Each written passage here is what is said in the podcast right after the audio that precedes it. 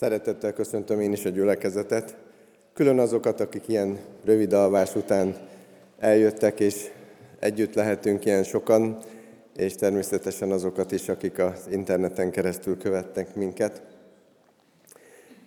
Első vasárnap lévén urvacsorai együttlétünk van, de ez az első vasárnap egyben január 1 -e, és az év első napja sokakban olyan gondolatokat kelt, hogy valamiben jó lenne megváltozni.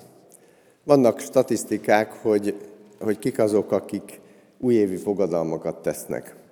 Egy ilyen statisztikát olvastam, hogy a fiatalok körében a 18-25 évesek között közel kétharmaduk, tehát több mint felük készít ilyen fogadalmat.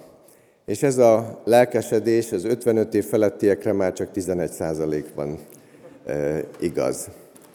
Úgyhogy valamit így az évek során megtapasztalunk, és ez az én életemben is így volt. Emlékszem diákkoromban, akkor egyetemre jártam, készítettem egy kis lapot, és január 1-én fölírtam, hogy a következő évben miket szeretnék elérni, és ezt egy borítékba betettem, és lezártam, és ráírtam, hogy következő év január 1-én lehet csak fölbontani. Nem, mint hogyha ezt nem tudtam volna, de hát az ember néha levelezik saját magával is.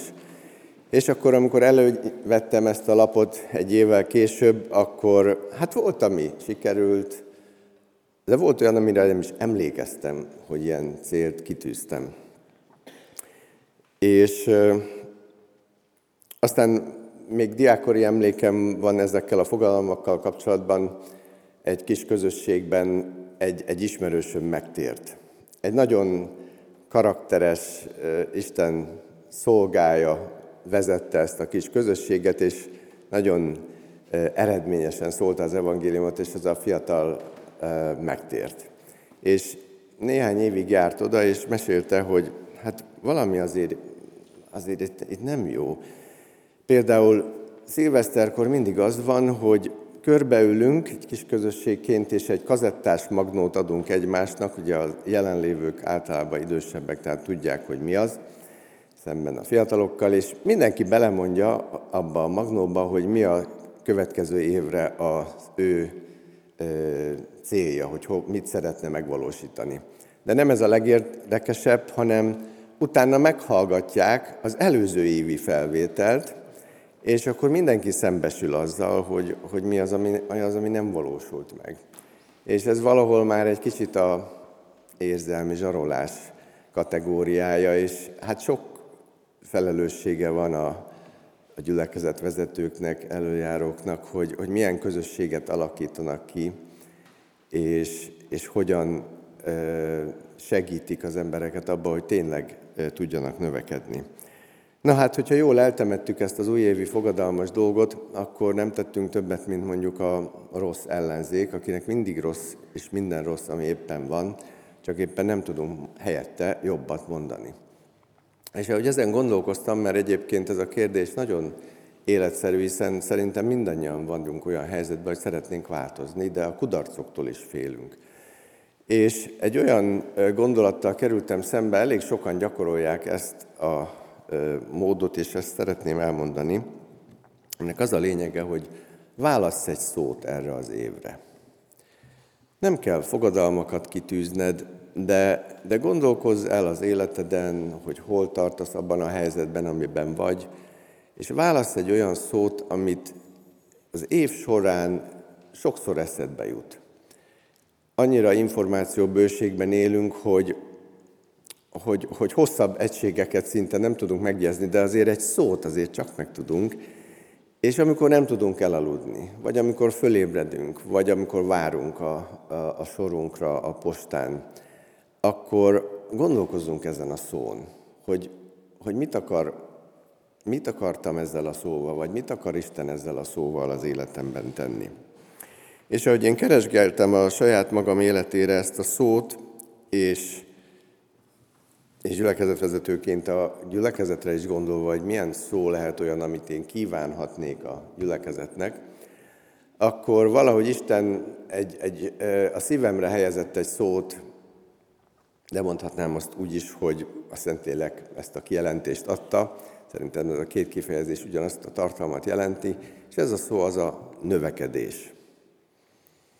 És ahogy így magamban forgattam ezt a szót egy idő óta, a személyes életemben is vannak ennek érdekes vonatkozása, de a gyülekezet ugye ebben az évben 150 éve, hogy megalakult, és nagyon nem mindegy, hogy, hogy ez a gyülekezet, akinek ilyen szép, hosszú múltja van, annak milyen a jövője.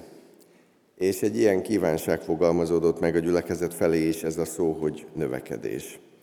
És ahogy így ezen gondolkoztam, hogy ez mit is jelenthet, ugye itt volt az adventi időszak, és olvastam egy olyan igerészt, amit szeretném, hogyha most is felolvasnánk. Nagyon ismert, és sokszor olvastuk, de számomra új üzeneteket is jelentett. Akinél van Biblia, kérem, hogy keresse elő Ézsaiás könyvének 9. fejezetét, és ki milyen fordítást használ, vagy az első, vagy a második verstől kezdve szeretném felolvasni ezt a néhány verset, amelyet fennállva hallgassunk meg Isten igéje iránti tiszteletből.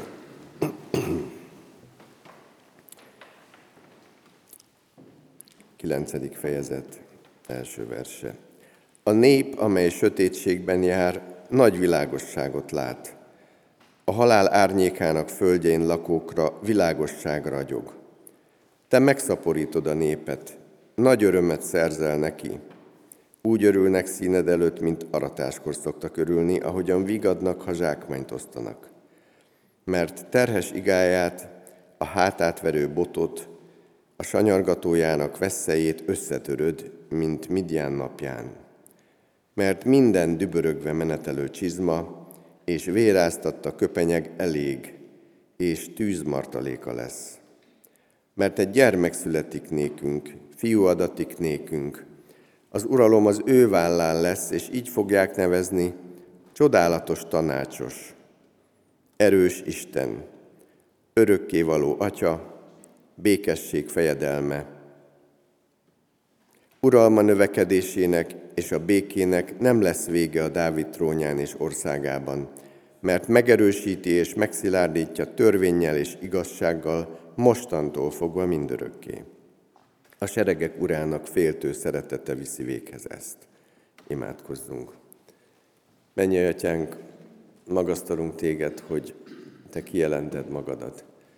Köszönjük, hogy ezek az évezredekkel ezelőtt írt kijelentések most itt lehetnek a kezünkben, és könyöröghetünk azért, hogy azzal az ihletéssel, amelyel ezek leírattak, ugyanúgy most ez hadd, le, hadd váljon személyes üzenetté. Kérjük, hogy a Szentlélek adjon személyes üzeneteket mindannyiunknak, akik itt vagyunk, vagy hallgatjuk ezt az Isten tiszteletet. Amen. Foglaljunk helyet.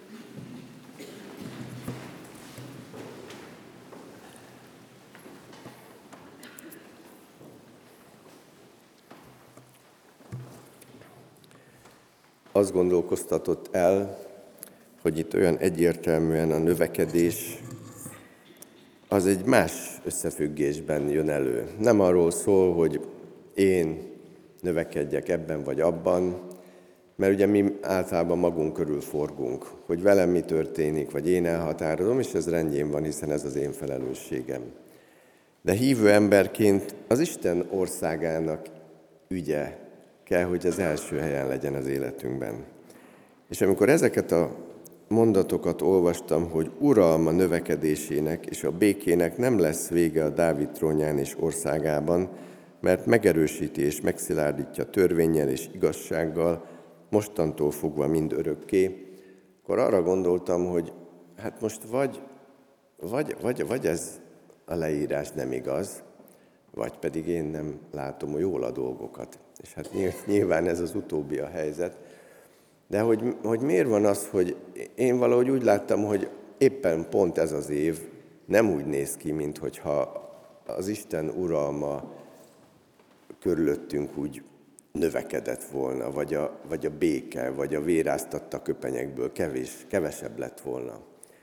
És akkor úgy az foglalkoztatott, vagy gondolkozott, gondolkoztam el, hogy azért van ez, mert mi Mi a látható világra gondolunk, és az alapján vonjuk le a következtetéseket, amik, amik itt vannak az orrunk előtt, vagy amit vizsgálhatunk könnyen. De az is olyan nyilvánvaló, tényleg Isten igéje föltárja előttünk azokat a titkokat, amit, amit csak a Bibliából a hívő ember tudhat, hogy Isten ezt a világot, ezt a valóságot, amit teremtett, azt ő úgy teremtette, hogy ennek van egy olyan része, ami, ami a szemünk számára nem látható. A Kolossé belelhez írt levélben van ez olyan szépen leírva, Krisztus a láthatatlan Isten képe az elsőszülött minden teremtmény közül, mert benne teremtetett minden a mennyen és a földön, a láthatók és a láthatatlanok, akár trónusok, akár uralmak, akár fejedelmességek vagy hatalmasságok, minden általa is ránézve teremtetett. Tehát van egy láthatatlan világ, ami, ami számunkra a valóság része kell, hogy legyen, de, de nincs rá olyan könnyű belátásunk. És, és ez fogalmazódott meg bennem, hogy, hogy igen, ebben szeretnék növekedni, hogy jobban lássam a, a világot úgy, a maga valóságában, ahogy van.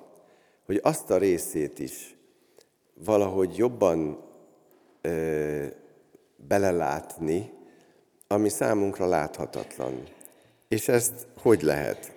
Hát ezt valahogy úgy, úgy lehetne, hogy ahogy szó volt az ima alkalmunkon is, hogy, hogy hitáltal. Nagyon érdekes, amikor Mózesről olvasunk, és Mózesnek volt egyszer egy nagyon különleges tapasztalata, de még előtte azt hadd olvassam, hogy amikor a zsidókhoz írt levélben olvasunk a, a hithősökről, akkor ezt olvassuk Mózesről, hogy hit által hagyta el Egyiptomot, nem félt a király haragjától, hanem kitartott, mint aki látja a láthatatlant. És vajon hogy jutott el erre, hogy, hogy ő látta a láthatatlant? És ebből, erről egy, egy ilyen érdekes tapasztalat van, amin, amin sokat gondolkozhatunk, az égő csipkebokornak a története.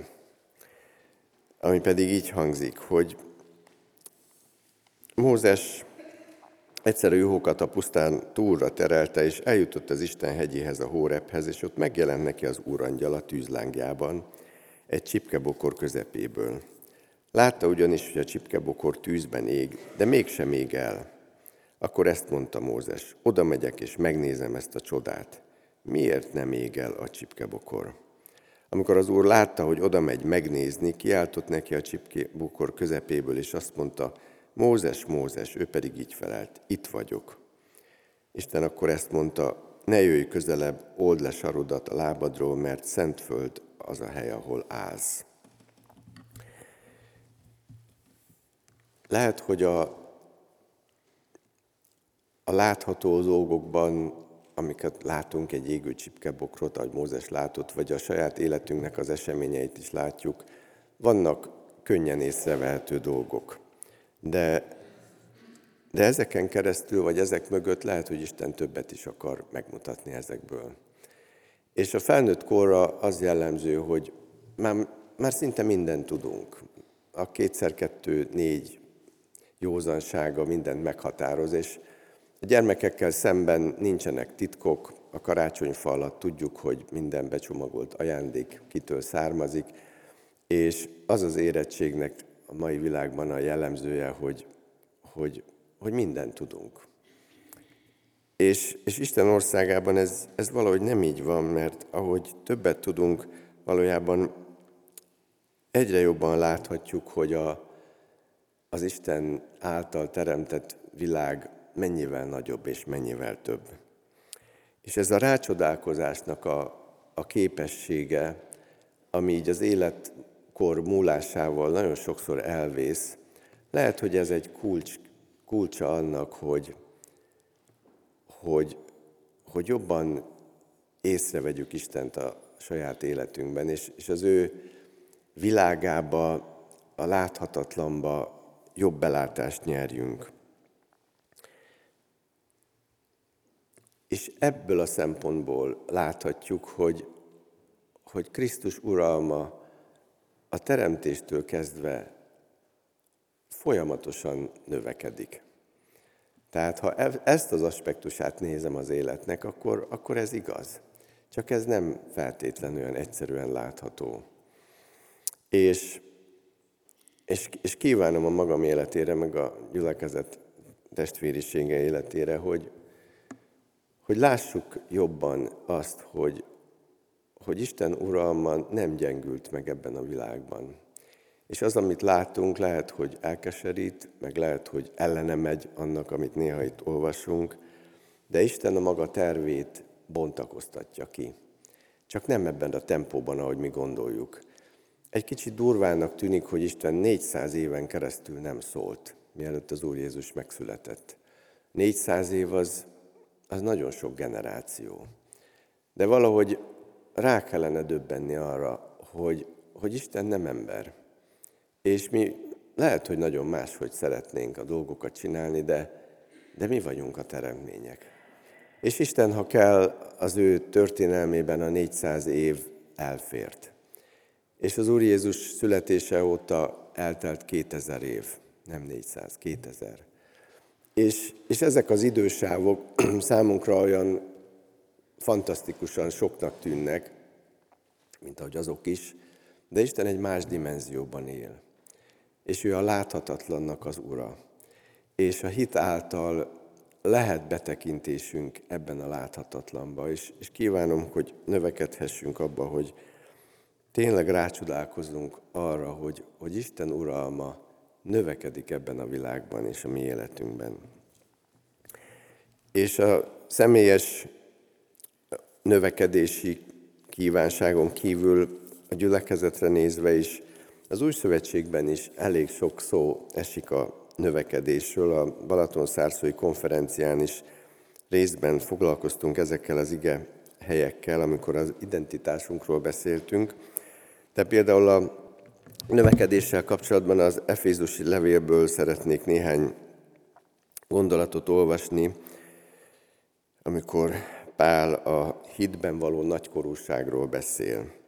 Azt mondja, míg eljutunk minnyáján a hitnek és az Isten fia megismerésének egységére, a felnőtt kora, korra, a Krisztus teljességét elérő nagykorúságra, hogy többé ne legyünk kiskorúak, akik mindenféle tanítás szelében ide-oda hánykódnak és sodrodnak az emberek csalásától, tévútra csábító ravasságától, hanem az igazsághoz ragaszkodva növekedjünk fel, szeretetben mindenestül ő hozzá, aki a fej a Krisztus.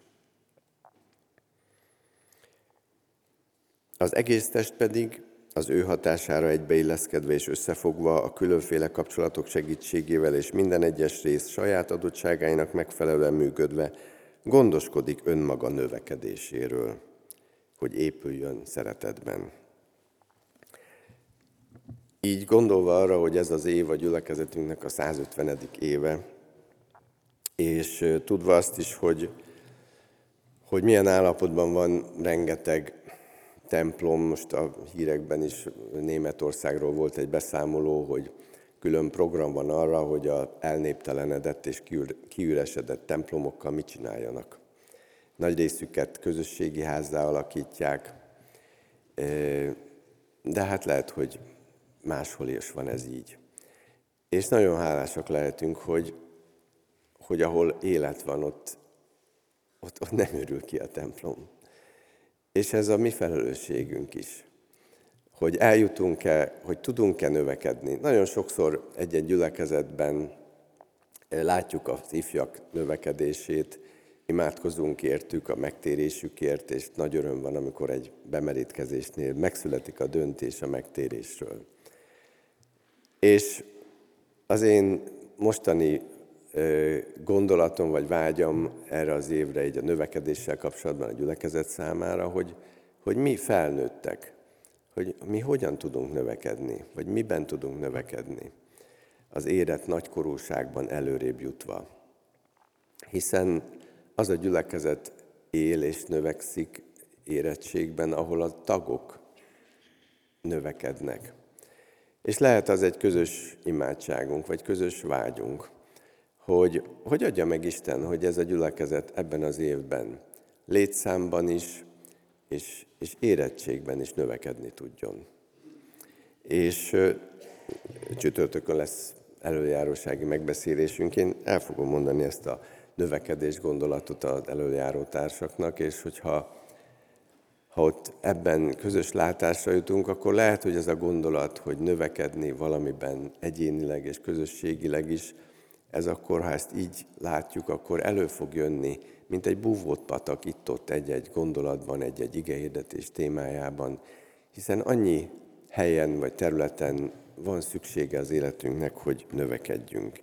És hogy ez a növekedés milyen legyen, még egy igét szeretnék olvasni, ami szintén a gyülekezet növekedéséről szól a Kolossé belélkezért levélben elég hosszú rész foglalkozik ezzel, de csak ezt a részt olvasnám fel. Senki el ne ítéljen titeket ételért és italért, ünnep, újhold vagy szombat miatt, hiszen ezek csak árnyékai az eljövendő Krisztusnak, aki a valóság. Ne vegye el tőletek a versendiat az, aki alázatoskodásban és angyalok iránti tiszteletben tetszeleg, látomásaival foglalkozik, saját bölcsességétől ok nélkül felfúvalkodik, de nem ragaszkodik a főhöz. Pedig ő tartja össze az egész testet, inak és izületek segítségével, és az ő, ált, és az ő általa, és az ő általa növekszik az Isten szerinti növekedéssel. Érdekes ez a kifejezés, hogy az Isten szerinti növekedés. Ahogy néha elveszítjük a felnőtt korunkra a rácsodálkozásnak a, a képességét, és, és ahogy beszéltünk erről, hogy ezt jó lenne, különösen a felnőtteknek ezt valahogy visszaszerezni, hogy csodálkozunk rá az életnek a, a nagyszerű dolgaira. Még azokat is néha természetesnek veszük, amire lehet, hogy van tudományos magyarázat, de, de mégis a maga nemében csodálatos. Most itt a megfelelő, vagy Isten szerinti növekedéssel kapcsolatban csak jutott eszembe ez a példa, hogy gondolkoztatok-e azon, hogy, hogy milyen nagy dolog az, hogy mind a két lábunk általában egyforma hosszú. És milyen nagy dolog az, hogy milliméterre pontosan az Isten úgy alkotta meg az életet, hogy két végtag egyformán nő. Akinek volt balesete, és megtapasztalta azt, hogy akár csak egy centivel rövidebb valamelyik lába, az tudja, hogy ez mit jelent. És, és Isten így alkotta meg ezt a világot, amit mi természetesnek veszünk, mert, mert mindennapi. És olyan jó lenne, hogyha abban növekednénk, mint felnőttek, hogy ezt a rácsodálkozásnak a, a képességét, vagy az igényét élesszük újra. Ha kell, tartsunk havonta egy olyan gondolatot vagy alkalmat, hogy mi az, amire én most rácsodálkozok, hogy ez lehet, hogy eddig természetesnek tűnt, de, de milyen nagy dolog, hogy ezt Isten így alkotta meg, és hogy ő milyen hatalmas, és hogy ő milyen nagyszerű. És hogyha a természeti dolgokban, tehát akár a látható dolgokban jobban rácsodálkozunk Istennek a nagyságára, akkor, akkor még inkább tudunk vele foglalkozni, és, és néha Isten meglébbent egy, egy függönyt, és, és valami belátásunk van abba a részbe, amit például a jelenések könyvében János Apostol leír, hogy ő hogy látta meg a mennyei valóságot, és, és ennek a nem látható világnak a, a valósága is egy-egy pillanatra közelebb kerül hozzánk. És valahol ez, tart, ez tartozik hozzá az érettséghez, a szeretetben való növekedéshez. És, és az az én kívánságom, hogy ez az Isten szerinti növekedés, ez a gyülekezetben is így megvalósulhasson. Természetesen a növekedést Isten adja. Mi nem tudjuk kimunkálni, csak valószínűleg van azért ennek némi szerepe, vagy valami szerep ránk is hárul ebben, ezeket ismerjük fel és cselekedjük meg. Ez lenne az én új év üzenetem, hogy, hogy Isten uralmának, a Krisztus uralmának a növekedését lássuk meg. Ahogy már a bűnbeesés után olvassuk azt, hogy Isten megátkozza a kígyót, és azt mondja, hogy az asszony utódja, eh, hogy is olvassuk, Azt mondja a kígyónak, hasadon járj és sport egyél egész életedben, ellenségeskedést támasztok közötted és az asszony között, a te utódod és az ő utódja között, ő a fejedet tapossa, te pedig a sarkát mardosod. Azt mondják, akik jobban értenek ehhez, hogy ez már itt a bűnbeesés pillanatában a Krisztusra való előrevetítés. Tehát nem Ézsaiás idejében jött meg az első profécia Krisztusra vonatkozóan, hanem Isten tervében már ez az első pillanatban meg megvolt. És milyen nagy dolog, hogy most mi 2000 évvel az ő megszületése és halála után az úrvacsoránál arra emlékezhetünk, hogy Isten ezt a grandiózus tervét bontakoztatja ki. És ebből látszik számomra, hogy igen, az ő uralma megáll és megerősödik. Adja Isten, hogy, hogy ezt nap mint nap, ezt mi is átélhessük és megerősíthessünk ebben. Amen.